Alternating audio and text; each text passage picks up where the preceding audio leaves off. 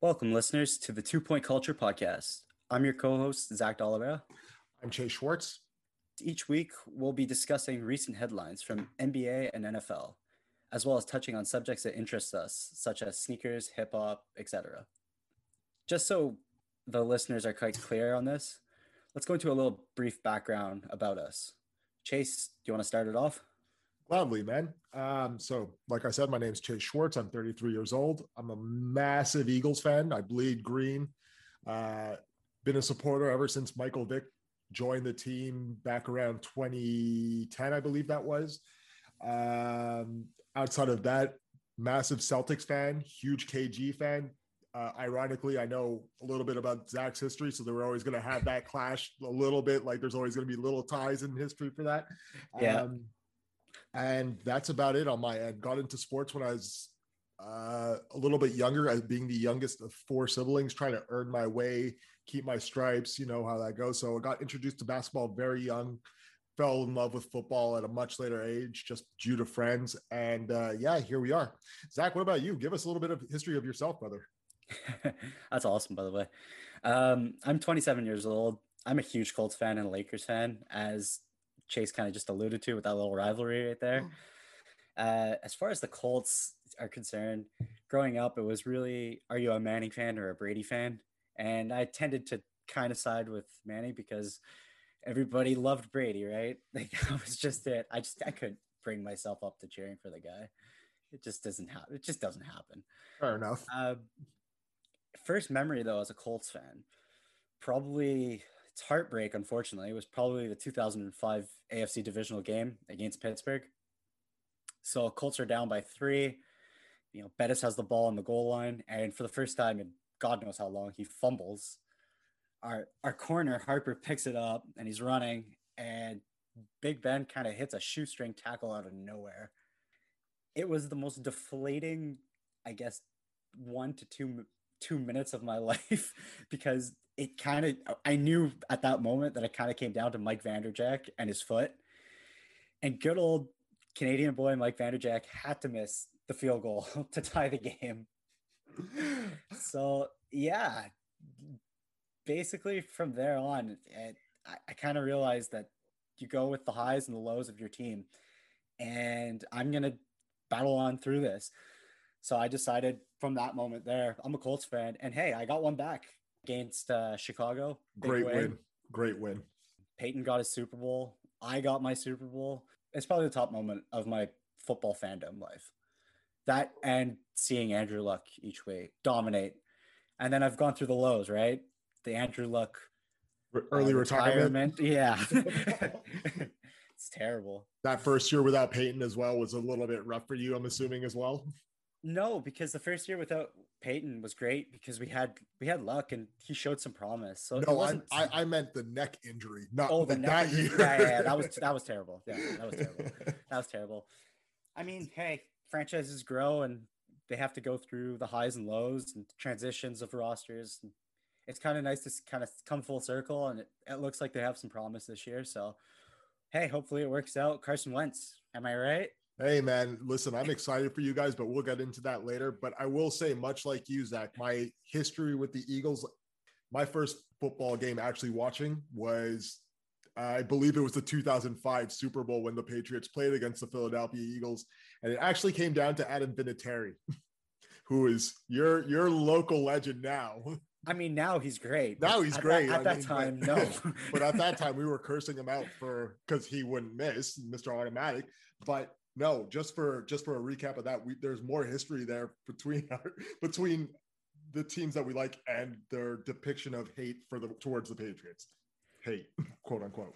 Yeah. So basically, what we're trying to say, listeners, is that we really hate the Patriots. that's that's just it. There's no there's no tiptoeing around there, but we respect them and we'll still talk about them. Of course. Uh, as for the Lakers, I mean, I flip flopped for a couple of years, went back and forth. Um, I was kind of gravitating towards more players than teams, but my dad's love of, uh, of the Lakers kind of grew on me and I became a fan from that. And plus I also loved watching Kobe night in and night out. Anytime there was a Laker game on, I, I was glued to the T V. I remember the eighty-one points against Toronto. Uh, Rest in peace, the GOAT, man. Yeah, absolutely. Uh, rest in peace is right. So it's kind of nice now. I mean, they won last year and it was a big sigh of relief considering through all the little struggles they've had, but I don't want to talk about the struggles that the Lakers have just because I know there's more franchises that have had a lot worse times than the Lakers, Clippers especially. Shots fired. you, you just pissed off a whole fandom of Burr, Zach. Great way to make us go viral, buddy. That's what we do at the Two Point Culture. We trade shots with whoever wanted, man. Exactly. I'm just happy that with this podcast, we can kind of show a little bit of our personal fandom, but also talk about other teams that maybe don't even get a little bit of the spotlight in terms of mainstream media in both sports. Of course, we're going to try to focus as much as every team on every division to be fair to everybody. I mean, as much as we can go into the Colts and the Eagles back and forth all day as we do off mic, we're we're going to keep this fairly open and broad to everybody. Absolutely. So let's just give you guys a little bit of a history of kind of how this podcast came to be. For starters, for the name, Two Point Culture, we took it from Two Point Convert from football, plus it also relates to basketball with the two-point shot inside the arc. And then the culture part was something we just wanted to add to give it a little bit of a spice. It's something that we feel that we don't always just want to talk about sports. You know, we can kind of venture off into other topics when needed. And that's why culture is very important to us. The history of how Chase and I became friends. Well, Chase, do you want to dive into that one? So me and Zach actually met through a mutual friend. Uh, one of the first times hanging out, we were at a roller derby tournament of all things. Yeah. Um, you know, shout out to Mikey B for that one. Shout out Mikey. Um, no free shout outs though. No free shout outs, B. We're going to take your ad dollars soon. Um, but what ended up happening was we just started having a genuine friendship off of those couple of times of hanging out. And uh, little by little, we found links, whether it was the Celtics Lakers rivalry or Um, our dislike for the New England Patriots, or uh, right now, memes. Apparently we're in our quarterback carousel where you have my old quarterback. From yeah. So, you know, there's always been that common ground, and me and Zach talk sports all the time off mic. So we just figured, why not give it a shot here on a platform that's fairly open to everyone. Exactly. I think sports is so subjective and everybody kind of has their opinion on certain matters. Sometimes Chase and I vibe, we relate to stuff. And then there's other times where we completely disagree with each other. And it's okay. That that's something that I, I'd like to stress. There's no, I mean, besides maybe hard facts of wins and losses, there's no real um, defining answer. Well, we will say in sports, it's, it's very subjective. Every tide turns in the matter of seconds in sports. One minute you're at the top, one minute you're at the bottom. I mean, and you're not wrong. I mean, we're we're just speaking from a fan's perspective. We can't really tell you like what's going on internally. We can tell you what we think though, with based off of what we've seen and how long we've watched sports. Exactly. And I've just felt like th- this is just a good fit between both of us. We kind of vibe off each other, and we we really do share a lot of similar interests.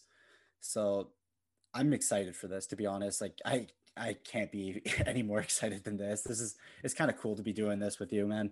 Hey man, I'm excited for the opportunity to work with you, see what this becomes, and hey man, let's let's make the most of this and keep it going. For sure. Uh, as for fans though, please, I know this is a bit, it might be a bit rough the first episode, but please, comments, feedback, all appreciated and welcome. Uh, you can hit us up on our socials. We'll discuss that at the end of the podcast where you guys can reach us. Always welcome to constructive criticism, guys. We look forward to hearing from you. Um, Absolutely. Yeah. And also any content that you guys want us to discuss, send it our way. Please D M us. We're completely open to it. That's right. Chase, where can we listen to this podcast? This podcast should be available on Spotify and Apple. Uh, when we actually have an opportunity to be in the same room, maybe video will come with YouTube, but we'll cross that bridge when we get there. For now, Apple, Spotify, and should anything else come up, I will inform you guys going forward. We're going to probably do a pre-recording on the Sunday, I think we've kind of established, and then drop it either on the Monday or the Tuesday. We're not too sure yet, but we'll have more, we'll have further details for you as we go along, and we'll try to get a, we'll, we'll definitely keep it consistent. All right. So let's talk about the N F L, Chase.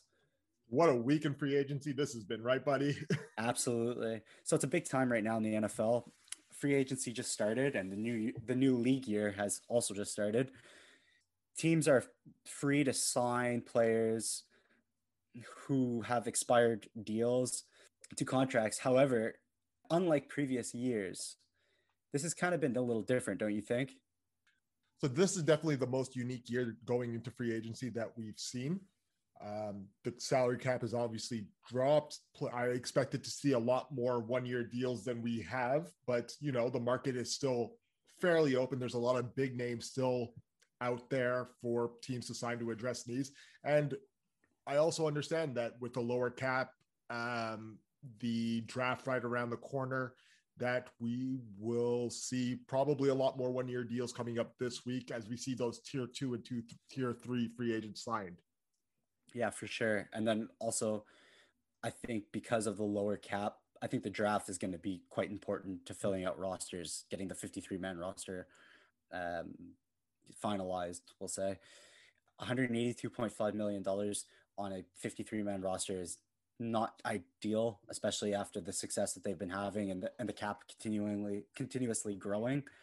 It, it's going to be tough, and we've seen some teams have been struggling with it. It's kind of cool, though, because I think we might see a kind of like a shift in, in terms power. of competitiveness from Absol- different teams. Absolutely. I definitely have to agree with you there. Um, we look at some of the signings as we will get into them throughout the year. I don't think there's a lot of teams that will have the same struggles as they did last year. Teams that are going to need explosive playmakers, look out for the draft. I mean, there's a lot of big name wide receivers that are about to come in. And like I said, there's still those tier two, tier three guys that are still up for grabs right now. So we just have to wait and be patient, see what they want to do either prior or post-draft. So since some guys have signed right now, uh, it's been about a week in. We're about a week in, yes. Um, was there any signings that kind of surprised you the most or kind of jumped off the board? So I'm a little bit taken back by the A J. Green signing. Okay. A little bit caught off guard by the A J. Green signing, more so Uh, what does it one mean for Larry Fitz? Their wide receiver core is not something that I necessarily think needs to be addressed overly, but I am going to be like, well, what does this mean? One for Larry Fitzgerald. I don't think he ever really discussed leaving Arizona yet. There's still the option that he may re- uh, return, pardon me. But um, the other factor as I look at that team is they just released Patrick Peterson, and right. that secondary is the thing that needs tending to, because we've even seen the Kansas City Chiefs get into a fifty-point game and lose. For sure, for sure. Yeah, no, that's a interesting. A J. Green is definitely an interesting signing. It kind of jumped off the board when I saw it too. Uh, I do think, though, that it's going to help Kyler. It gives him another op, like another weapon. But where, like, where does he fit in to the offense? That's that's that's the, that's the question that I'm kind of wondering. That's it. I mean, you have you already have. Um, Christian Kirk. Yep, you have Christian yeah, Kirk. You have Christian Isabella. Kirk to, is Andy Isabella to stretch the field. Uh, they do need a tight end to address, so unless they're planning to play a lot of um, ten personnel, I believe it is, mm-hmm. um, or eleven without a, t- a tight end on the field and go three wide receivers.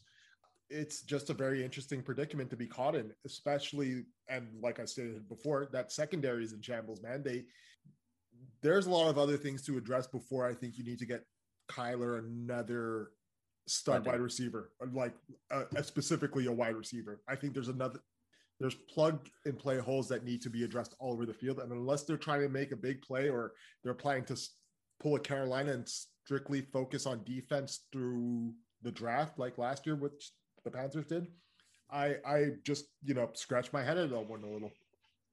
Do you think that A J. Green will help DeAndre Hopkins? Like, do you think that opens up the field for him more, or compared to, let's say, Larry Fitzgerald? Or do you think it's two different types of receivers, and I guess it doesn't really affect Hopkins that much?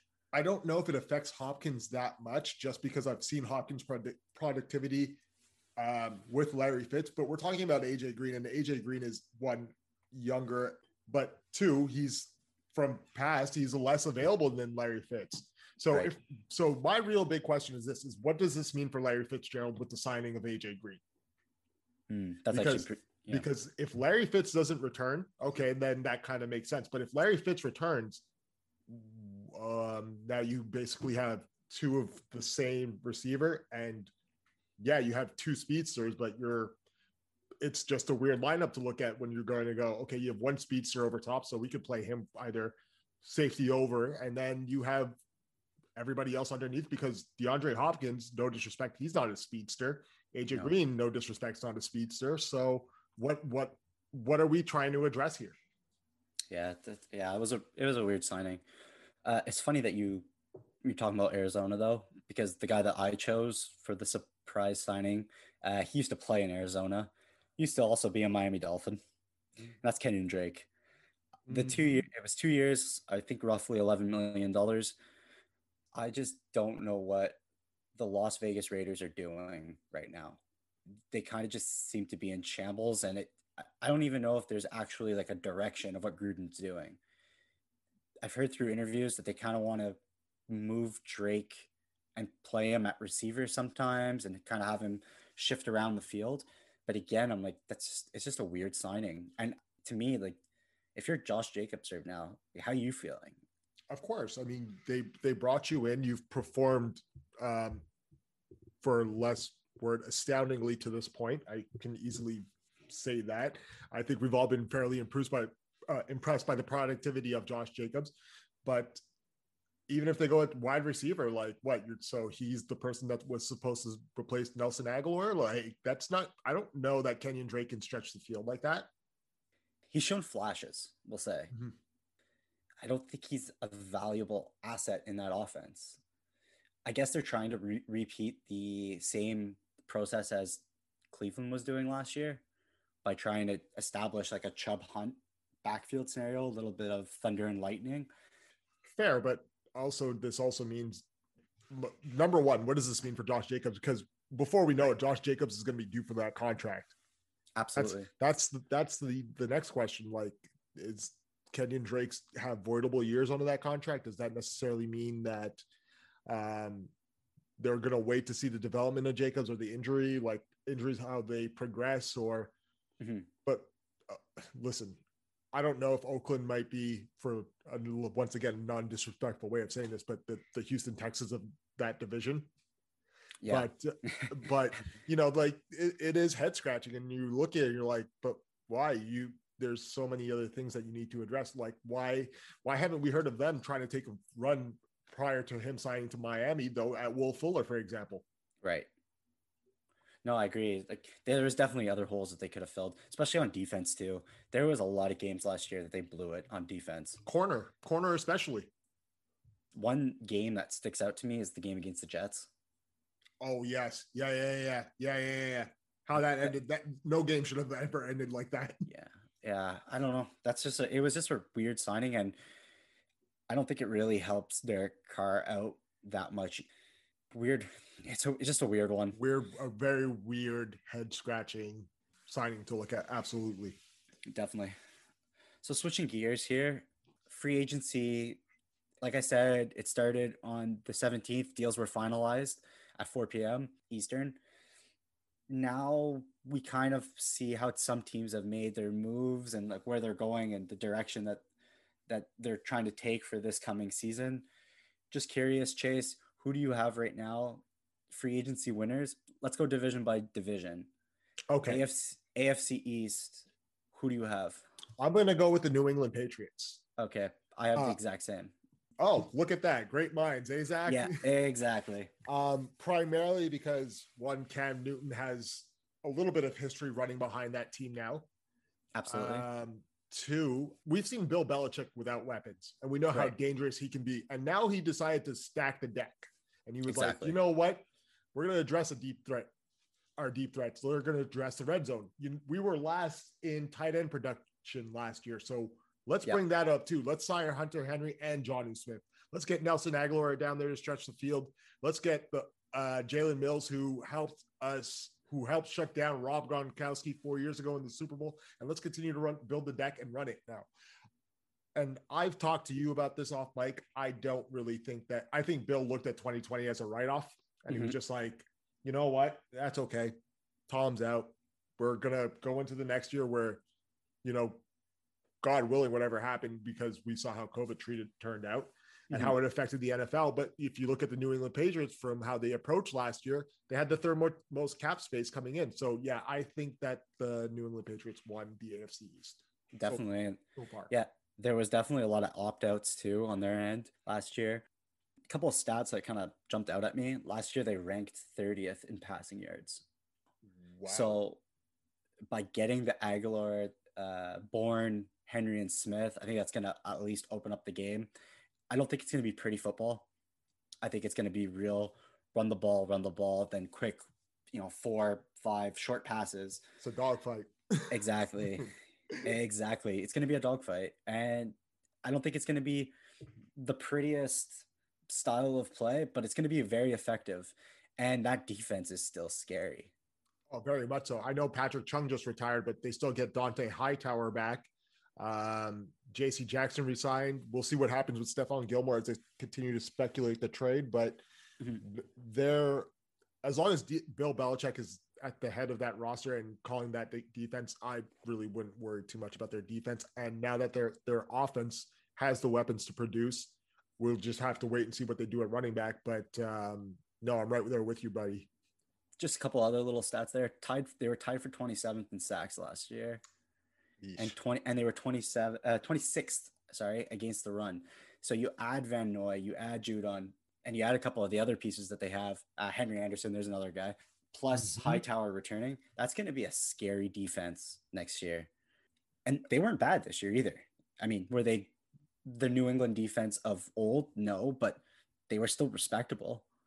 They weren't the Patriots of the last twenty years that we got used to seeing, but no. uh, they they definitely made sure that whatever they thought, whatever they thought had to be addressed this free agency, they went right away and were like, "That's okay, we'll mm-hmm. we'll work." And I still expect them to make more moves, so they're they're not done yet. Absolutely. Another, just an, one last note too, their quarterbacks were sacked thirty-seven times last year. So improving the offensive line by getting Trent Brown from Las Vegas and signing Andrews to play center, I, I think that should help Cam out a little bit. Another thing too, watch out for that those red zone numbers to go up. Last year they struggled in the red zone. Having Henry and Jonnu Smith will definitely help them out. We'll jump now to the A F C North. So as far as I have as the free agent winners of the A F C North right now, I'm going to go a little off the board. It's not a team that I expect to contend for the division, and it's not a team that I think will even make the wild card, but I like what the Cincinnati Bengals have done so far in free agency. They've just been adding the small pieces for a long-term plan. I think stealing Mike Hilton from the Steelers was huge. Uh, adding a Woozy will help the secondary out quite a bit. I guess a lateral move was getting Hendrickson to replace Lawson. But even at that, at least you're getting a guy who wants to be there and wants to play for your team versus a guy who's probably just looking looking for the next paycheck and looking for the next team that he could carry out his career with. So I, I kind of like those moves. But the best move that they made was getting Riley Reif from the Vikings. That tackle position is very key to keeping Joe, Bur- uh, Joe Burrow, excuse me, safe. And I'm super excited that they're learning to build the O-line and trying to establish um, a bit of a foundation for future success. So, Zach, on another note, I'm going to disagree with you a little bit there. I'm going to go with the Cleveland Browns. And now the Cleveland Browns haven't done really much in free agency, but they did do one thing to shore up their defense, which was they added John Johnson into that secondary. And there's not much else. There's a lot of productivity value that he gave to the Rams last year and over the course of his tenureship with them. Mm-hmm. I really do think that pairing him in the back with Denzel Mims rolling around underneath, I think that's going to be a very dangerous thing to watch for de- for uh, offenses that are approaching them. And I'm just excited to see what the Cleveland Browns do going forward into the season. But I do think that the Browns won the A F C North with minimal movement between the Steelers and the Ravens so far. I haven't been impressed by the Steelers or Ravens moves so far, especially on the Steelers side. You know, losing Bud Dupree and then even Mike Hilton, they haven't replaced these guys yet. So I can't declare them the winners of the division through free agency just because they haven't replaced anybody yet. the Ravens. A little lackluster. That, yeah, they haven't made any significant moves either. And I'm actually excited to see if Matt Judon's departure means Patrick Queen is growing at a faster rate than they probably probably anticipated. You can make an argument for either the Browns or Cincy so far. I think they're the two teams that have improved the most in that division. Um, but I do think that division's nobody's to like, it's everybody's to win and like everybody else's to lose. So it can really, really go either way. I do trust Mike Tallman and um, Harbaugh's coaching. I just do think that the most improved teams off of what we've seen so far would happen to be those two. Switching to the A F C South. Who do you have, Chase, as the winner so far in free agency? Well, Zach, you're going to like this. I got your Colts winning that division so far in free oh, agency. Oh, yeah. Listen, All there's right. not a, there's not a lot to be said. And what I will say, but what I will say is this. I'm one of the few people that probably still believes in Carson Wentz. I think that that's a massive upgrade at the quarterback position. I do think he he can be better than Phillip Rivers was last year for you guys. Mm-hmm. I understand we're the year that Carson is coming off of, and um, you know, but there's a lot of other factors. No weapons, O-line stability. He probably went through like thirteen in like fifteen games. You have um, the lack of just support from the organization by bu- failing to build around him supportively. But right. most importantly is this. We've seen the mountaintop of what Carson Wentz can be, and we've seen what he can be when he has to put the team on his back. For sure. So when it all comes down to it, it's not a person I'm afraid to bet on. And I really do hope the best for Carson Wentz. So with that being said, I do think that you guys are probably the most improved team just based on how you addressed your position of need. Yeah. Plus they also were able to re-sign a couple of their key free agents. Um, Xavier, uh, Xavier Rhodes, excuse me. Um, Marlon Mack. Marlon Mack was, which was huge. That's going to establish a nice three, three running back system. Kind of sucks for Jonathan Taylor fantasy owners, but hey, in terms of Colts fans, uh, I think that's a win for us. More options means different, you know, different formations that we can kind of line up with. And I think Frank Reich, he wants Carson to be secured around as much talent as possible. I would have liked to add another receiver if I'm the Colts, but time will tell what happens with T Y Hilton. Very, very, very deep draft at wide receiver too. So don't forget, you still may address that position of need through that. And T Y Hilton may still come back as well. Exactly. I kind of went a little bit of a different route for the oh, A F C South. Who, who do you got? I'll say this again, kind of like my Cincy pick. I don't think that this team will be that competitive. I don't think that they are a threat to win the division. However, I do like their moves, but unfortunately it's by default, and that's the Jacksonville Jaguars. Oh my god. So I understand that the Colts have re-signed some of their key free agents, but it's kind of been quiet on their front, and they didn't add to their existing cast, which kind of makes me think it's kind of just stay the course and hope that the younger guys improve and kind of take them forward, which is great and all, but you also know that some young players may regress compared to last year. I think they also have a glaring need at left tackle that still hasn't been addressed yet, and hopefully it gets addressed between now and the start of the season, but it's kind of a cautious area of concern that I have for the Colts. Switching to the Titans, adding Bud Dupree, although I know a lot of people seem to think that was a good deal. I think it's quite a bit of money for a guy who's coming off such a serious injury. You're basically just replacing Clowney with Dupree. And I don't like what they did with their secondary. They got rid of a lot of people in that secondary, and they really haven't addressed that area of need. Plus, on the offensive side of the ball, they lost one hundred twenty-nine receptions last year alone. Between Corey Davis and Jonnu Smith leaving. And Humphreys. And Humphreys. Yeah. So I, I just – and they didn't add anybody on as a wide receiver yet. So for now, I can't give the Titans the win on that end. And last, the Texans, well, they're just a cast of misfits right now in Houston. It feels like it's, it's – right now it feels like it's just a season-long tryout for most of these players. It's like a one-year deal if you – kind of buy into the culture, then we'll sign you long term. Otherwise, you're probably bound to move on after this year.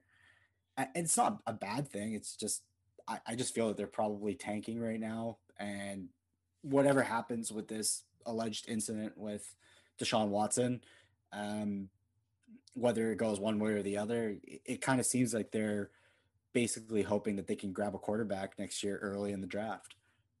Viewers, total moment of transparency here. When me and Zach were doing a little pre-production, we were talking about winners and losers of the free agency, uh, but keeping it very broad. But I did have as losers anyone on the Texans just because I don't know what they're doing over there.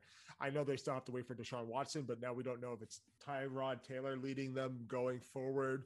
Uh, that running back room, I don't think I've ever seen so many linebackers signed to one team in one offseason. Like, it's just a makeshift of whatever, basically. Yeah, it's a, it's a makeshift roster. Let's, I mean, we'll call it as it is. Uh, I feel bad for Texans fans because it, it doesn't look bright right now, the future. They're, they're just paying for the sins of the Astros, unfortunately. It kind of feels like it. Yeah, it kind of does feel the, like it. The whole city of Houston, you lost them, you lost James Harden, you lost Russell Westbrook. I'm sorry, Houston. I'm, my, my my condolences and best wishes to you over there going forward. But yeah, the Astros, uh, this is karma. Yeah, t- T's and P's, definitely. Thoughts and prayers. So that's why. So like I said, by default, I have the Jaguars. I just think that tendering Cam Robinson and just keeping him there is going to be extremely helpful for for Lawrence um, in terms of his growth as a quarterback and kind of getting him getting him into the league and adapting to defenses that he's going to be seeing each week. Um, plus, you know, Marvin Jones might be the best wide receiver that they could bring in for him just because he's been around some pretty good quarterbacks and he also kind of understands the offense. I, I, I don't know. I just, I, I still think that they, they did an okay job. Is it the best job? No, but in terms of the division, I, I think they came out ahead. Plus, they also have a lot of cap space, so they can make more moves between now and the start of training camp. And not to mention, um, Urban Meyer, as I heard him talk on Friday morning, Thursday morning, Friday morning, whichever one it was, on uh, Good Morning Football, Air, Urban Meyer can fire up a team to get motivated to go. Absolutely. So I think once they have that quarterback position established, as we all anticipate that they will take Trevor Lawrence through the draft, I really do think that they will probably be quite an exciting team to watch, and this may not necessarily be the Jacksonville Jaguars of old. For sure. Uh, they, they've got some weapons too, right? They oh, yeah, got Robinson for sure, for sure. At, at running back. Oh, LaViscus is great, man. LaViscus yeah. is great. Um, so I'm, I'm, if I'm a Jaguars fan, I mean, the future looks a little bit better than the Texans. I'll say that. All, all one of you that I know get hype. Hey, you, you guys got a pool though in your stadium, so that's right. That should be a driving point. I'm just a little, to be honest, I'm a little bit more surprised that more free agents didn't consider them, just because of COVID and what's going on. The no state tax, or low state, I should say. Tax. Well, both of those can walk hand in hand. Yeah, of course, the no state tax is going to walk hand in hand and make that paycheck a little nicer. But I'm sure a lot of players are looking at like Florida has been open through this whole, whole ordeal as, as it looked, as it's looked to as outsiders looking in, like um, there's only a few states that I'm could look at and be like, well, you guys didn't really shut down through the precautionary things. And I'm sure players consider that too, as they go forward, considering families, so on and so forth. Yeah. And I'm, I'm also, I'm going to be keeping an eye on the Jaguars too, because as the year, well, you, you have no choice. So that's true. I'm just going to have my eyes glued to them this year because I'm kind of, I kind of want to see how Urban transitions into the N F L. Don't forget, there's a lot of Ohio State and mm-hmm. even Florida players mm-hmm. playing in the N F L right now. And I'm kind of intrigued to see if any of them, as the year goes on and the way that the Jaguars progress, if maybe they start becoming a viable destination in free agency next year and the following year. It's going to be so, quite telling if that Super Bowl window closed just as quick as it can like reopen. Exactly. So switching to now, let's go to the A F C West. I, I really had a real hard time picking between two teams in this. I I went with the L A Chargers on this one versus another team. I'm kind of curious to see if you have this team. But I went with the L A Chargers just because of the improved protection around Herbert. I like the Lindsley signing at center. Uh, I think that really helps Herbert, and it's going to it's going to give him a lot more protection. It should open up the run game. Play action pass is going to be a lot more useful. Plus, the signing of Jared Cook, I think it's a really underrated signing. Just him versus Hunter Henry. Although I probably always tend to go with Hunter Henry when you go value for value. That's a I, I like the Jared Cook signing. Listen, there's no greater, probably no greater security blanket that they could have got him right now outside of a handful. And that includes retaining Hunter Henry. But yeah, no, uh, that's, that's going to be a huge difference maker in that onto that roster and onto Herbert's productivity. Now, as soon as yeah, they get somebody sure. that stretches the field down, like as they should, then, then they're going to be ready to rock and roll. And I'm not far off from you in, in supporting your choice. Pardon me for that. Yeah. No, it's a, it's, it's a good roster. I, I, I think they're building something there. Um, Lindsley, uh, Feeler, Beluga, that's a great offensive line moving forward. And I think that's going to really help them out. Um, I really want to see the progression that Herbert has this year under that offensive line. I, I think he's going to, I think he's going to be even better than he was last year. One thing to watch for Herbert though, and just to point that out, because they're under a new offensive coordinator. That's, that's the only thing. True. That's that, that's the only differentiating yep. part that maybe keeps them uh, a little bit different from what they looked like last year, but I don't doubt the productivity will go up. Yeah. And then also new head coach as well. Right. Of so course. That could be a little bit different too. Of course. Um, year one of a quarterback when they break into the league is always fun and exciting, but we really see the improvement between year two and three. Of course. And that's something that I, I think needs to be stressed for Herbert. Um, you might see maybe a bit of regression on some things this year, but in other aspects, if he can manage them and, and kind of build off that momentum, it, sky's the limit for the guy.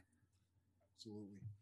On, um, on a separate note, if I may take us in a different direction right now, uh, go I'm going to go with the team I have a hunch that you were going to go with and that you were split on, and I'm going to go with the Denver Broncos. Yep. So let's look at them as a whole. They just I added Kyle Fuller, one-year deal. He gets back with his old defensive coordinator, so he should transition to this defense quite uh, seamlessly. Mm-hmm. Um, right behind that, they re-signed Justin Simmons, big money. They spent sixty million dollars into that secondary.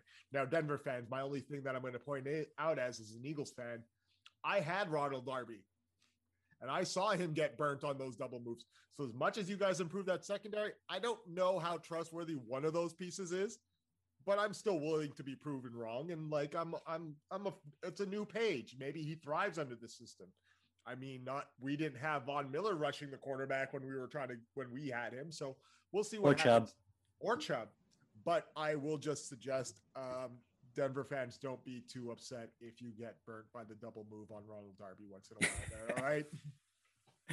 Philip Lindsay leaving. Do you think that's going to hurt them?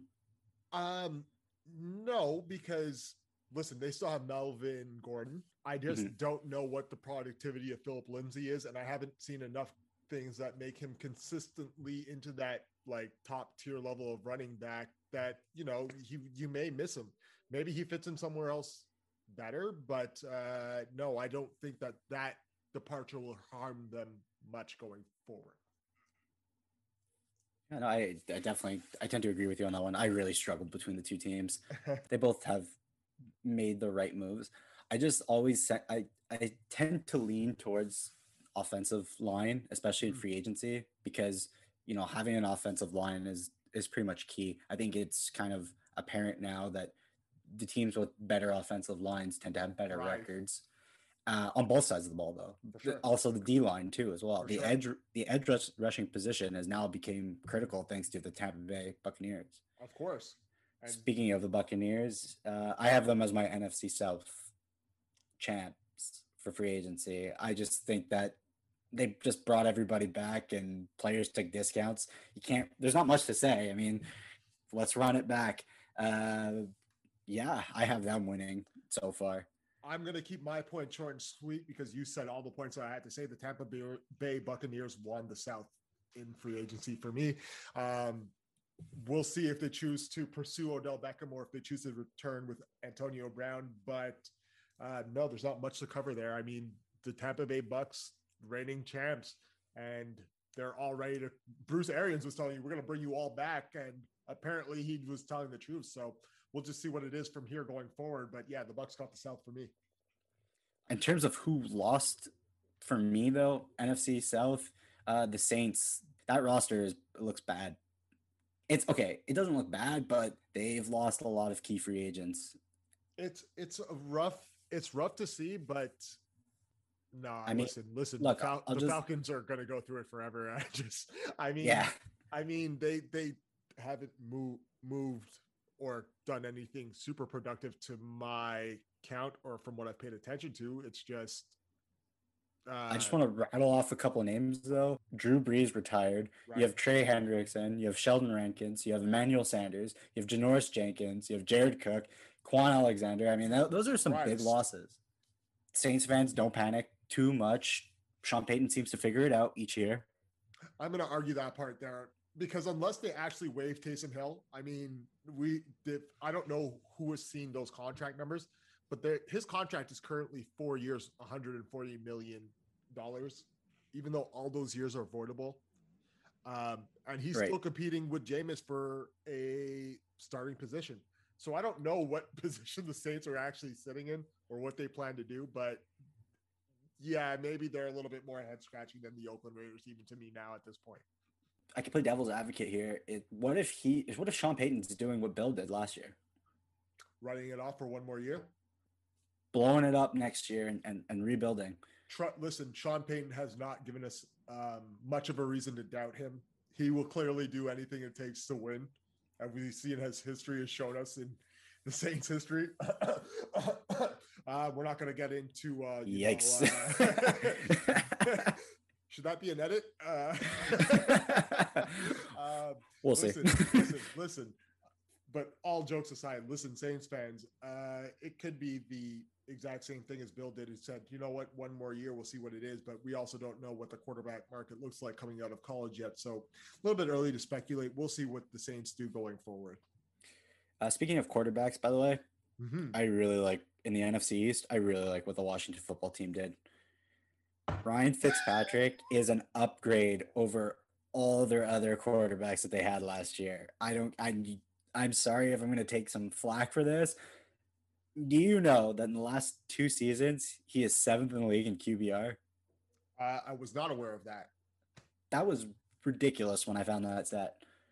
See, this is the ironic part because, once again, I agree with you. I'm going with the Washington football team by the additions that, that they had brought, um, which is why I really need Philadelphia to sign Adoree Jackson because, you know, Curtis Samuel and Terry McLaurin alone are two handfuls. Are, are, are, are, are, it's a stupid combination to even think of. Exactly. But uh, listen, like, I don't know if we're getting Ryan Fitzpatrick that is amazing against Oakland. Like, we're just put this thing up and whoever's out there is going to catch it. Or we're getting the Jameis Winston version of Ryan, Ryan Fitzpatrick. All I know is I didn't want to give it to Dallas or the Giants, and here we are sitting at the Washington football team. Uh, no, I just, I think personally, I, I think there's a lot of question marks surrounding the other three teams. Mm-hmm. I mean, Philly hasn't been too active, which is, you know, rightfully so. I think they're kind of in a transition year. Uh, Got to fight with that cap space first. For sure. And uh, right now they're losing. Yeah, it's a rough go being a Philly fan right now, but that's okay. I mean, we just need a little I, bit. We need a little bit more than Anthony Harris coming in, and I love Anthony Harris in that signing. But uh, no, it's the Washington football team's division to lose so far, as it looks. Hey, as a former punter for the Colts would say, "How you doing? Keep it moving." For the Giants, I'm not one hundred percent sold on all their moves. I'm. I mean, the Kenny Golladay signing, I, I'm not one hundred percent sold on. Time will tell, as far as I'm concerned. Right there with you, just because that's a big signing, a lot of money for a player coming off of well, a player dealing with an injury history. At, at exactly. Um, yeah. Uh, we'll see how he fits in with Evan Ingram, Sterling Shepard, and Kyle Rudolph. Right. And I'm expecting Daniel Jones to spread that ball around next year, but who knows if Daniel Jones is even going to last till after this year. It's it's all debatable right now in New York. Last but not least, Dallas. I don't know what to think of them right now. Um, still on fire offensively. Dak Prescott, even though coming off of the injury, we don't know which version of Dak, we're, what we're going to see from Dak yet. So I'm going to remain, sure. leave that door open. But the more interesting thing to me is they brought in Keanu Neal and Dan Quinn as their defensive coordinator. Keanu Neal, they're converting him to linebacker, which is a little bit of a head scratcher because, mm-hmm. you know, um, they have uh, Van Der Esch. Yeah. Yeah, Van Der Esch at linebacker already. Uh, Chidobe Awuzie just left. It, there's a lot of pieces up in the air for that secondary right now. Everybody's expecting Dak to be Dak next year, but we don't know how that's going to play out either. Free agents aside, I haven't seen too much movement from those teams. Uh, I also, back to Washington football team, though, I also really like the William Jackson the third. Great signing in corner, especially from a guy who has a team with very bleak look on wide receiver. I'm not saying I don't bet on the upside of Philly. I'm just saying that looking at the production value of what I've seen, William Jackson should have um, his work cut out from at least against three of those four teams. I think that that's a good defense that you're just adding more and more valuable pieces to it. Mm-hmm. So I got them winning so far. N F C North, who do you have? Not much has changed over here. It's still the Packers division to lose. Uh, I'm not going to bet against Aaron Rodgers. Yes, they lost Lindsley. That can be addressed. There's a lot of big names on the market that could probably take center. There's probably a lot of good players that could come into the league from this draft and take center as well. Um, but no, as far as I'm concerned, I'm not really crowding anybody else except for A R twelve. I mean, again, this is not who I think. I think A R twelve and, and the Packers will probably win the division next year. But if I'm going to go with free agency and what they've done so far, I, I find this division's very much like the A F C South. Uh, Packers have been quiet. They're kind of like the Colts. Um, they just took care of like their signings that they needed to in-house. Bears and Lions are all over the place. I'll go with Minnesota on this one. Side note, uh, before you continue on, Zach, who's the Detroit of the A F C South?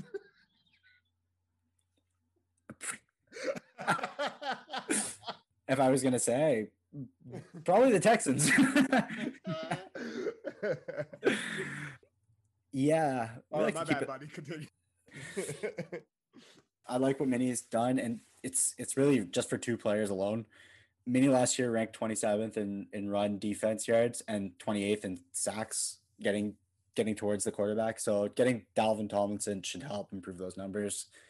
Plus, Patrick Peterson, I'm expecting him to have a good year next year and kind of bounce back. I think he's I think he's a little bit more motivated to show that it was really the scheme that's changed and it's not really him, and that he hasn't taken a step back. So I'm I'm kind of curious to see how that's going to go. Entirely agree with that one. Um, agree with you for those perspectives. Um, you know me and my bias. I still hate Kirk Cousins. I don't want to give him any wins whatsoever. So I stand there with that. Hey, hey. If he's not playing a team that's above five hundred, he's he's all right. He's a good quarterback. Kirk, it's not personal. It's just I didn't like that. N F C West, who do you have, Chase? I'm going with the Rams. I think that the huge upgrade from Matthew Stafford to Jared, uh, from Jared Goff to Matthew Stafford. Sorry about that, Matt. Didn't mean that disrespect. Um, I do think that they are ahead, even losing um, Gerald Everett. Not a big deal. Matthew Stafford's more than capable of working with the tools they had and those that they continue to add. I'm going to go with the San Francisco forty-niners. Ooh. Yeah, I'm going to, again, back to what I've been preaching throughout this whole segment. Uh, offensive line, definitely the most important thing. Let's protect Jimmy G. I love the Trent Williams signing. I don't, I mean, is it a lot of money? Yes, but you needed, it's a position of need that that needed to be kept in-house. And I love the Alex Mack signing as well. Mm-hmm. Mm-hmm. That's going to improve the run game, and I think they'll they won't be the Niners of last year. I think that team's going to be a lot better. Uh, they struggled with injuries. It was pretty apparent off the gate. I don't expect that this year. Plus, I, I like that they brought Jason Verrett back. Great signing as well. Um, mm-hmm. Nice way to shore up that secondary and to protect Jimmy G going forward, um, if they want to keep Jimmy G, honestly. Um, yeah. Just just, I, just to feed off of that. And yeah, and it gives them – I find it just gives them so much more flexibility in the draft as well. Absolutely, absolutely. That's one less position that they have to – or two less positions that they really have to worry about addressing through the draft. Exactly. So on the Two Point Culture podcast, we also like to talk a little N B A, a little bit of basketball. Coming up very soon is the N B A trade deadline. Chase and I, we kind of trotted down a couple of names who we think could be potentially on the move and maybe a couple of teams that we think could fit those players and where we or where we'd like them to go, I should say. Um, Chase, you want to start this off here? Who's some of your trade candidates? And even on a side note, how do you feel about the trade deadline coming up? Do you think there's going to be a lot of movement? Do you think it's going to be all talk, no bite? Like, how do you see this kind of playing out? So I believe it was two years ago, we were fairly spoiled with the trade deadline. And ever since then, we've been spoiled with free agency in between. So this year, I don't know how, what the projection is. I just don't think it'll be the hype of what twenty nineteen was. Yeah, I think so too. Um, now, as for trade candidates, uh, I took a minute to look through teams and teams' needs and see, you know, who's been discussed moving. And I'm going to start off with a simple one. And I'm going to say Victor Oladipo should go to the Hornets. I do think that he addresses the team's position of need at the shooting guard. And quite frankly, he's been talked about being moved ever since he got in Houston. So why not send him to somewhere that could use him and potentially end up being a competitor, maybe a fifth seed going into the playoffs. I actually think that's a really good fit for both on both sides. I even think that the assets that they would probably get back, I'm not going to speculate on what they would be. Um, but I do think that the assets going back could also really benefit the Rockets. And it'd be kind of nice to see Air Jordan's team get into the uh, playoffs picture there and, and at least, or even a nice little playoff run. I think that would build some buzz. That team needs it. Oh, of course, man. I mean, and no matter what we do, Shark, like it's a historical team. Like they've they've been linked to the league forever, even when they moved and came back. Like, absolutely, they they're they're not far off. They're just a few pieces and like maybe a few twitches away. And I think Oladipo produces nice depth at the shooting guard position for them. Best team colors. Best team colors. Hmm. Would you put Hornets up there? Yeah, I mean that that turquoise and that purple always look kind of nice together, right? So yeah, um, for sure. I, I think Oladipo would look great in that color, to be honest. That's a really good fit. I think it's a low-key move. I don't think anybody's really discussing that too much, but I really do think Victor can go there. My second fit is this. We all know big men can still run the league. There's no big man that's been talked about more about probably being released or traded than Andre Drummond. And I, I like see Andre. Numbers. I like, I listen, the Celtics, we need this, man. Whoa. Listen, we need this over here. C's, you're going up against the Nets in the playoffs. They're, they're not yeah. going to play around for um, going into the playoffs, man. They're, they're re-upping and all they're doing is adding talent. Now you may get lucky against playing the Nets because, you know, their bench. Um, we don't know. We know everybody's history, but you want to secure that spot going in. Celtics, please get on to Andre Drummond. See what they need, see what the Cavs need, or if you already know, wait for the buyout to happen and approach that. Yeah, no, that's a that'd be a good move for the Celtics for sure. Um, definitely need a big. They definitely need some help up they front, especially on the rebounding side as well. Of course, man, they haven't been able to re- to replace the production of Al Horford, and on top of that, like Andre Drummond is a nice combo, um, whether in the paint, outside, uh, just his pr- sheer presence alone. It's going to be much more intimidating than Theis. No disrespect to Theis either. Side note, though, do you think that they could re-sign him? I have to look at their contract to get a specific answer on that one, but um, that that's the only thing that may actually hinder the plan. But yeah. Listen, nobody's – a lot of teams may be building towards next year. The Celtics are trying to win now, and that's yeah. the biggest thing. Tatum and Brown, we're only going to sit around and wait to see how much this gels before it doesn't, and then they decide we have to – because Danny Ainge is no stranger to moving people sporadically. Yeah. So we Celtics need to capitalize on this more than now, more than ever. To continue along, uh, my last one. Listen, I think the Clippers need a point guard. I agree with you one hundred percent. And, and I think Philly's got a lot of them to give away, man. Shake Milton, get on the phone, see what you guys can do, Clippers. Get get that move going. Um, Pat Beverly is a great defensive point guard, but you need a little bit more depth at that position. And you guys have four power forwards on your roster, as I just looked it up before. That coincidentally, that's a good move. The Sixers need. So either if you want to, don't give up Serge, don't give up Markieff. Guess what? You still have, I'm sorry, one second. I'm going to double check this just to be sure. Clippers, at power forward currently, you have Serge Ibaka, Nicholas Batum, Marcus Morris, and I believe there was Patrick Peterson. Get on the yeah. phone, get Shake Milton for yourselves. And I don't think it would cost them that much either. Probably not. Yeah. And I mean, if Philly, I wonder, okay, well, that could open up a spot for them to use to sign somebody. Oh, one hundred percent. A cap casualty. So I could, it actually could benefit both teams in a sense. Right. Yeah. So, yeah, that's what I have for N B A free agency right now. Those are the three moves that I think should happen. Yeah, tomorrow. you and you. So on my side, I mean, you kind of alluded to it. The Clippers need a point guard. Uh, I really think that Lonzo Ball would fit there. Right back it's to a, L A.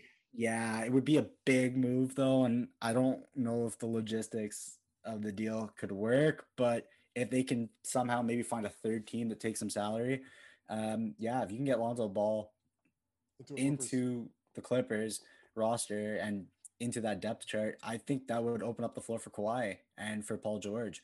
I think that would really benefit those guys, and Would you? I I would even argue that Lonzo off the bench would really work for them too.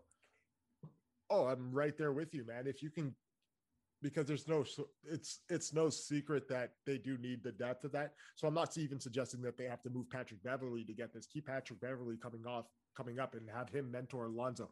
Lonzo could be great. I mean, we we know what the ceiling can be. We've seen a lot more of the floor than the ceiling, unfortunately. Right. But I really do think that he could fit in, and I think that if there's any coach that may be able to help him out a little bit more, it might just be Doc Rivers.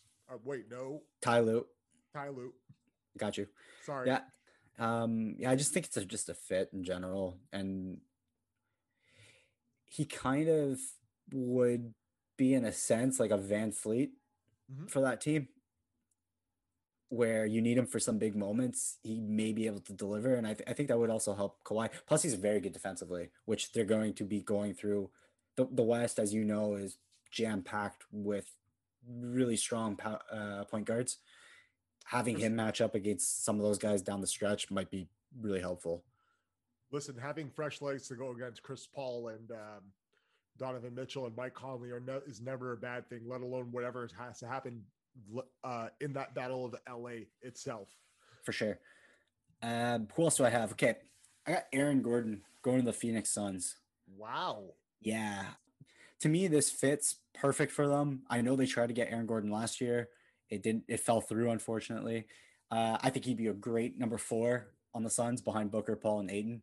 Mm-hmm. Um, gives them some size in the paint, and he's also not a bad defender either. So I just feel like that's, from an organizational standpoint, that would be a great fit. Um, yeah, I, I think personally, I, I'd like to just have a couple of games of Paul lobbing him passes just to see how that would go.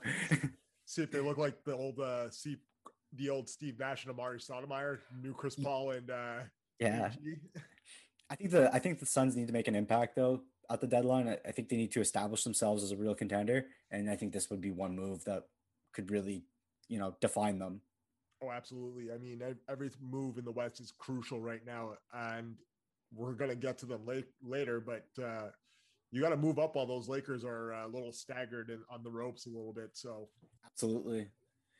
Finally, my last one I have is Larry Nance Junior Okay. And I have him going to the Utah Jazz just because they're in a similar situation as the Suns right now. Okay. They need to make a move that will help them for the they're they're kind of looking for your playoff push, and I think that that's a guy that can come off the bench. He's got some, especially on the depth side, he would definitely help them out. Um, you can kind of work him into the rotation every now and then as well. Uh, I think his scoring would actually go up on that team as well. Uh, I have Larry Nance Junior I, I, going to going to the Utah Jazz. I think that's just a, a perfect fit for him. And not and to couple it with the fact that if they decide to play tall, I ah, mean, yep. Ru- Rudy and him on inside the paint is going to be a dangerous combo to go against. For sure, and it creates some nightmares for some teams going. Absolutely, you know, going into the playoff run. I mean, if they match up with the Blazers, you can kind of say that's a bit of a mismatch for the Blazers. Zach, not to hold you too much, but I just got an update. Speaking of one of your trade candidates, yep. Um, both the Atlanta Hawks and the Chicago Bulls are aiming for Lonzo Ball, and talks around Atlanta are involving Cam Reddish. Oh, that's, that's that's that's my quick update for you. And who was that via? Uh, that one came via. I'm sorry, The Ringer. Perfect. Shout out Ringer. Shout out The Ringer. No free shout outs. Yeah. So I, I, I mean, hey, anything's possible. This is the cool thing about the N B A trade deadline is there's always one or two players that kind of nobody expects that gets moved.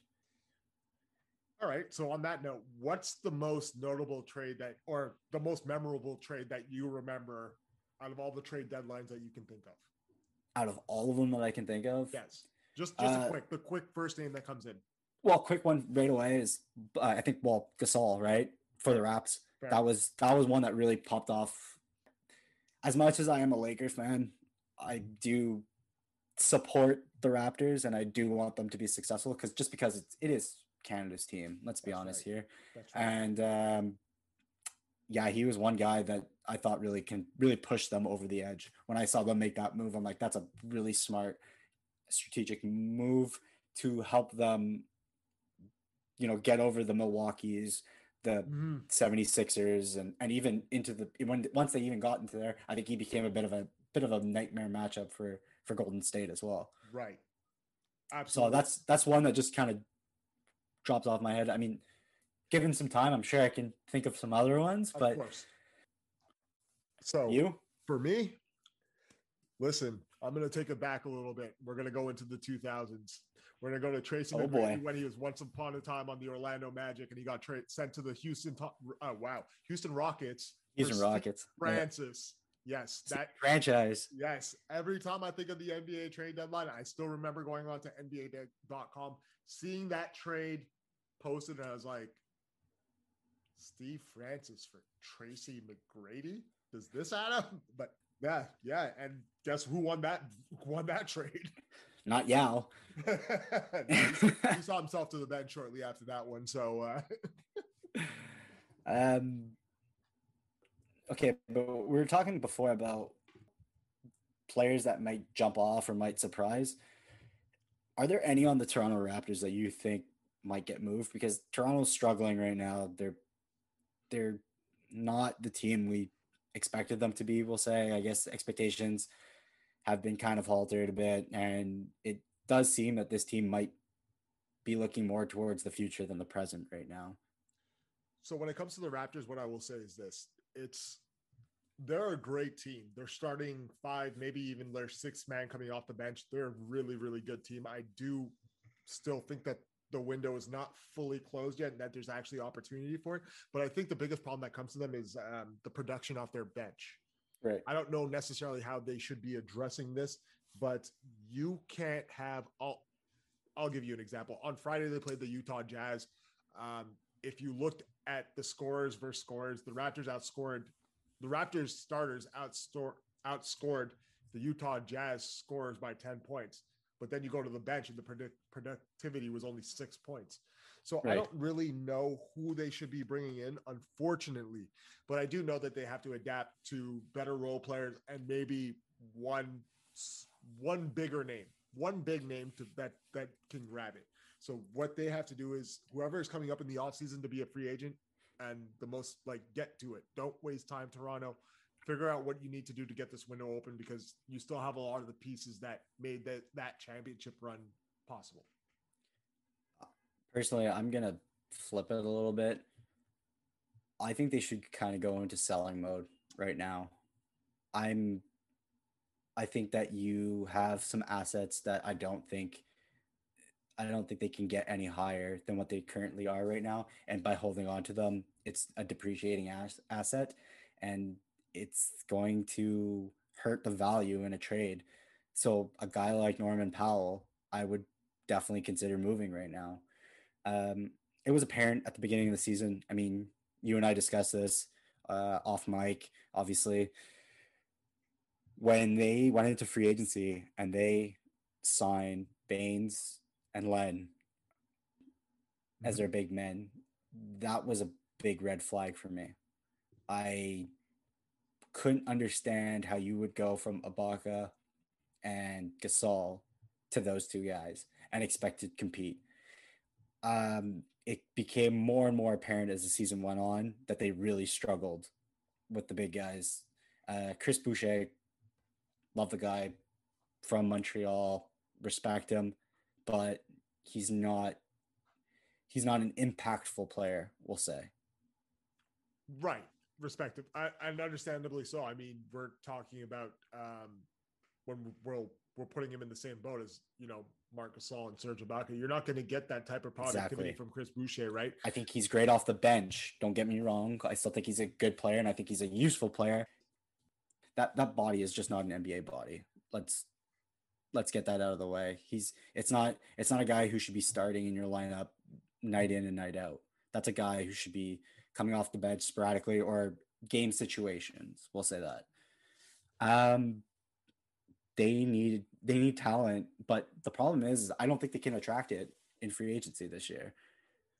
No, that's a really hard thing, and it's only becoming becoming harder apparently for the Raptors, because even though Toronto is caught a major wave for being a bigger city than what it was when it first came into the league, right?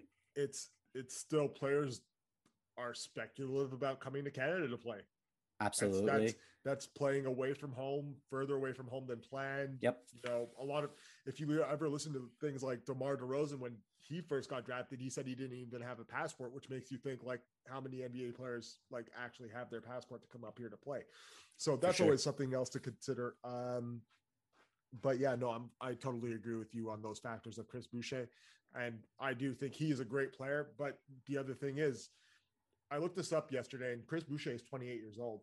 So he's already yeah. in like his N B A playing body prime, and he's not going to grow any more than that. No. So you're going to have four, three players, the same build technically, like on the roster, yeah. it's not going to work out. Like, and you need something bigger than Alex Baines and um, Alex Len, sorry, Aaron Baines and Alex Len. And yep. Zach will vouch for this. I personally don't like Aaron Baines, but uh, let's leave that there. Aaron Baines, hey, you made it to the league. I salute you. I'm not going to, you know, crap all over you for that, but for sure. uh, I'm just not the biggest Aaron Baines supporter. Yeah. And I, I, again, like, I just, I feel that right now, maybe it's best to start looking at the future and, you know, maybe, maybe you can exp- explore those trade offers for Kyle Lowry and Norman Powell and kind of see what you're getting from these guys. Um, see what teams will offer you. I mean, you could create a bidding war for some of these guys and, and really maximize the value coming back.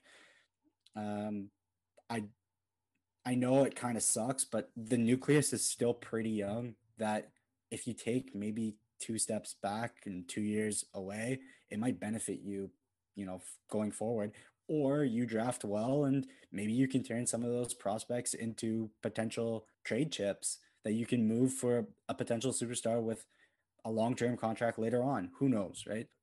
This, this week becomes a very interesting week going forward for the N B A. I mean, we're only four days away from the trade deadline, and uh, yeah, no, I'm very excited to see what they're going to do, man. Like, Um, until, uh, but the Raptors need to make a, a pull. Something, something has to happen for them to either shift somebody down to the bench, one of their starters, or, you know, just get the elevated talent around them to get productivity, get rolling off the bench. Is it worth it though, to make a big push right now when you know that you're probably going to get one of the big four in the first round? Um, the only, And I get it. They're... At this point, like maybe not. I mean, depending the seeding of where they go, but right. unless they're you know, they get somebody that allows them the opportunity to run the table. Um, I get it. The, and I get it. The championship experience that the roster has, just get them there and they'll, they'll figure it out. They'll take care of it. But like, it's been apparent now that, you know, Siakam's number one. Um, Too much know. inconsistency, man. Too much exactly. inconsistency. Um, O G, although he has taken some positive steps, I don't know exactly where he fits in offensively. Um, we don't know how much tread's left on Kyle's tires either. Right. And then, you know, Van Fleet too has had some inconsistency issues. Mm-hmm. Absolutely. So if, if I'm a Raptors fan, I mean, it's going to be a, the next couple of weeks are going to be very interesting. We'll say that. Speaking about being interesting, uh, Lakers, they're in an interesting Let's situation talk about right now. The Lake Show. I mean, it's not going well over there. Um, A D got hurt, and now Bron just rolled the ankle, and I think he's going to be out indefinitely as well. If you're a Lakers fan right now, it's panic mode. I thought, you know, previously I was – I.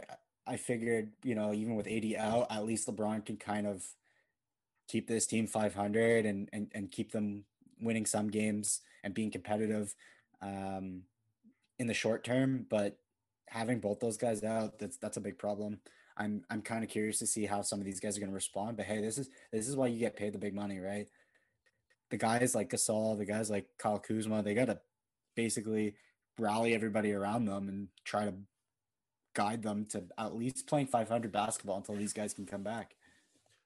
You're absolutely right. So, but we, so we don't know the extent of what LeBron's injury is going to be at this moment. No, at this moment. No. So we just know it's an ankle. Um, we've seen Anthony Davis already with the calf out for a much more extended period of time than anticipated originally.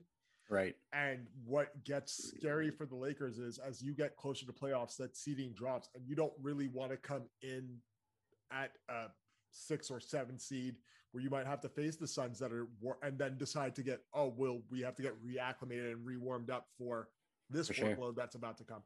Um, I don't know how far of big trouble you guys are actually in. I do just not like the timing of these injuries and some of the things that have happened, unfortunately.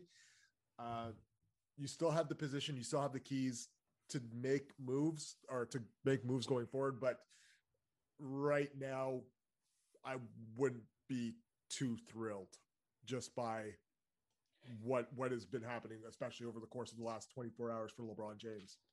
Going into the trade deadline, I'd be very cautious because you don't want to make a move that's a panic move right now and ruin what could be long-term, you know, cap situation or flexibility. So, uh, yeah, I, I guess right now it's basically just wait and see if you're the Lakers. It's tough though. I mean, this is probably like their worst scenario right now. This is definitely the worst timing for this scenario. The only time it probably would have been worse is game one of the playoffs. Um, yeah, but I mean, you play sports, injuries are going to happen. Unfortunately, it just Absolutely. happens to suck that, you know, Uh, defending team trying to get back into that one seed, two seed talk, uh, right behind the right behind the Utah Jazz and the Phoenix Suns, and your two biggest players have gone down with injury. So, um, Lakers fans, I feel for you. I'm empathetic no, you don't. with you guys for that, but uh, listen, sees all day. Uh- I'll say this: adversity is key, and facing it can really define the character of a team. And I'm. I'm very curious to see how it defines them. Absolutely. So just before we wrap this up, we like to play a little segment game here on the Two Point Culture podcast, and it's called Catch or Fade. So catch is if you agree or like the question slash subject that we were discussing, or fade, which is more disagree and don't like it. Let's start off first. March Madness is upon us. I think everybody, I can speak for everybody by saying everyone's bracket is not just, you know, broken. It's actually shattered. It's pulverized. Destroyed. It's completely pulverized. I know mine is for sure. Upsets in March Madness this year. It's been incredible fun, but is this a preview for future tournaments? Catch or fade? I'm going to go with fade. Um, you know, I think the pandemic affected everything much more than anticipated. A lot of teams, even that should be in the tournament today, like uh, the Oregon game that was supposed to be played yesterday, I believe. Right. Uh, Oregon, V C U. Uh, you know, that game was out, obviously canceled just because of um, safety protocols by COVID, and Oregon advances. I don't think that this continues on for much um, going forward for the seasons. But what I do think is, unfortunately, right now, we're just paying the ties of, wow, how do I want to phrase this? Um, paying for the sins of time. Right. Essentially, like we, we can't really do anything about this as long as, you know, we hope players are safe. We hope the coaching facility is safe. We hope every, the student athletes are safe, but um, no, I don't really see this becoming too much of a trend. And I really do hope that this is kind of where it ends. So I'm going to go with fade on this one. I'm going to go with catch on this one. I'm going to take a different approach. Um, it's uh, the COVID issue has been big this year. And, you know, I, I mean, we've seen some players are tweeting out saying that they don't, their, their heads aren't fully in the bubble and into this tournament. They're kind of, they kind of want out basically, but I'm going to stay away from that. The reason, the, the way I'm going with this one is I think it's going to be a catch because it, it seems to be now that prospects, high level, high school prospects, instead of going to the uni- going to universities and going to these N C A A big schools such as Duke, Kentucky, Kansas, North Carolina, a lot of them now have the G League as an option. For those of you who don't know, the G League is like basically the minor league system of the N B A. The G League has set up a system where eighteen-year-olds can now join their league. They'll pay for your schooling online, and you get to basically travel and prepare yourself mentally for the N B A. It's very, I think that's a very interesting new perspective, because I'm curious to see how many high school recruits, especially the top, you know, the five-star recruits, are actually going to go that direction instead of going the N C A A way. Personally, like, it's going to be a lot more miraculous, this tournament. It's going to be a lot um it's going to be a lot harder to determine, because no longer are we going into this, okay, we have this school who has this superstar and he's going to score twenty points and they're going to win. It might be more of a team game. And when I see team games, and I, I I'm even looking at this tournament, the teams with seniors who have been there and played and have played together for years seem to have more experience. Mm-hmm. So that's where I'm going with that one. I'm I'm going to catch this. So yeah, we'll we'll we'll stand on different sides of that one. So Zach, as you know, um, Drake took a moment and he released "Scary Hours" too, while we all wait for his um, anticipated album, "Certified Lover Boy." I don't know how much more that one's going to be pu- pushed back, but where do you stand on this album, Zach's uh, E P? Catch or fade? How do you feel about "Scary Hours" too? It's a catch for me. I, I really liked it. I enjoyed it. I thought, while it may have not have been his best work, I think uh, lyrically it was definitely up there, and it was just solid from, from top to bottom. I thought the bars that he spit, that he was spitting on um, Lemon Pepper Freestyle was, was ridiculous. I, I thought he was on a whole nother level. I'm very curious to see though how Certified Lover Boy goes. It, it, if this is a a prelude to that, wow, we're we're in for a treat as far as I'm concerned. So um I'm gonna go with fade. I uh don't I'm not and I'm only saying this in respect to, you know, Drake's artistry and where this may line up in his lines of work prior. Right. Um I feel like we've heard this Drake before and that he's done a better version of this already. Uh, that's no disrespect. I mean, will I say he was rapping his ass off? Absolutely. Um, but no, I think that maybe these are the songs that didn't make it onto Certified Lover Boy and that he had to release to, you know, give the people something. But uh, no, as for where this ranks solely in music of Drake versus Drake, I'm going to go with Fade. I feel like he's done this, but better prior. Not to say he wasn't rapping his ass off. Really? That's okay. All. Okay. That's no, I like that take there. Um, I'll Drake's tell you gonna, one thing though. Drake's going to come find us. Yeah. uh, I'll tell you one thing though. I'm curious to see if he ever goes on to Versus. There's only one. There's only two artists he can go on to Versus with, in my opinion. Kanye? No, not even Kanye West. Damn. Not even Kanye West. I would love to see him and Kanye go on. Not even Kanye West. One of them is Wayne. Yep. Because just because of the catalog. And the other is Jay-Z. And respectively, I, because they're the two best of what they do. And no, I think I think Jay-Z has better matchups. See, listen, there's a Dre-Z lyric for everything, so I'm not going to go too far into that one. Okay. But, but, but listen, um, I, I don't know how to cut it, but I don't even know. I don't see Hove losing, respectively, respectively. Respectively. Respectively. I don't see Hove losing that, if that is the case. I mean. King Hove. Yeah, King Hove, man. King Hove. You saw, you've heard what it, uh, what it feel like from Hove, where he's like, um, Scorpion bricks way before Aubrey double disc forty on my lap clap sound yep. like forty did. Listen, that's a different set of rapping for somebody who's fifty that's years true. Old. So yeah, yeah no Hove, uh, Fade, certified lover boy, respect. Uh, wow, just that quick. Uh, scary, scary hours, hours too. Yeah, too. Yeah, uh, that's respectively, fine. Respectively, uh, Drake. You know. Speaking of Versus, Ghostface, Raekwon last night. Catch or Fade. How did you did you enjoy it? Not I where are I, you on that? I enjoyed what I caught from it. Um, I didn't know what to expect from it, primarily because they appear so often together. Um, I'm a very big Ghostface fan. I do like Ghost more than Rake. No disrespect to Raekwon either. Um, listen, Ghost came out with the Gold Eagle on, man. That was that's true. That's it. Like that's the signature. But uh, no, uh, respectively, I'm I'm rocking with Ghostface on this one. Uh, but in terms of overall, though, you oh, you would definitely uh, say I would I would catch Versus for sure. Um, yeah. There's not been very many disappointing matchups.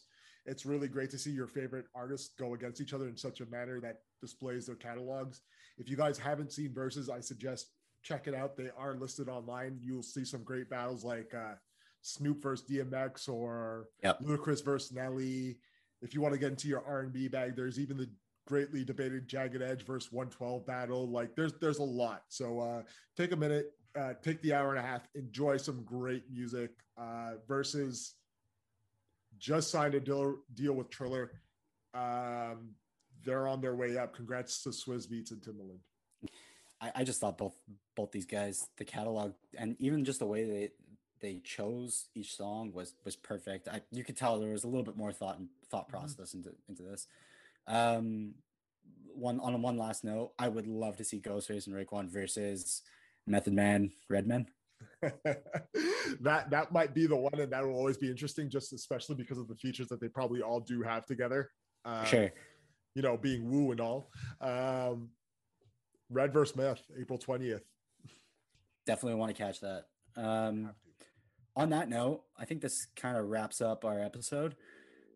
Once again, I'd, I just wanted to take a little moment. Thanks for everyone involved in this process, especially on our side, on the back end. Uh, much appreciated. Also, thanks to the, list, to the listeners for sticking with us through this. It's going to be a little rough at times, but, you know, we'll get there. Um, Chase, any last words that you want to throw um, in? Guys, thank you for those that have reached out or that we've reached out to to help us in getting this production going. We look forward to all of your feedback, support, um, just to keep this thing moving. And Zach, I look forward to working with you in general, man. I, uh, I think this is going to be a fun time for us and even just a great outlet through whatever we are going through in our everyday to day lives, man. So um, no, thank you guys for the time. Thank you guys for uh, the, uh, just the time to listen to us. Uh, thank you for in advance for the constructive criticism that will come. And uh, yeah, I look forward to, you know, doing more of these with you. For sure. And if, if there's any issues with the audio, please, you know, just kind of bear with us through this. We're doing it on Zoom right now. it may be a little choppy at times, especially on the audio side. Um, I mean, eventually Chase and I will probably be in the same room while we release this. In the meantime, please subscribe, um, you know, like, comment, anything. Our socials, our Instagram handle, two, the number, point culture, all one word. That's two, the number, point culture, all one word. And for Twitter, it's at two, the number, and then it's P T culture. Uh, that's two, the number, P T culture. Personal Twitter, at Zach De Oliveira. Chase, anything else you'd like to plug? Uh, you can follow me at Chase two P C on Twitter. Um, the socials will actually be released into the description of our podcast. And that's it, guys. You know, we thank you again. We look forward to seeing you guys next week. And please like, subscribe, and follow, and continue to rock with us. If you guys have segment ideas too, we're always open to hearing new creative ideas to how we can approach our subjects. That's the two P C. And peace.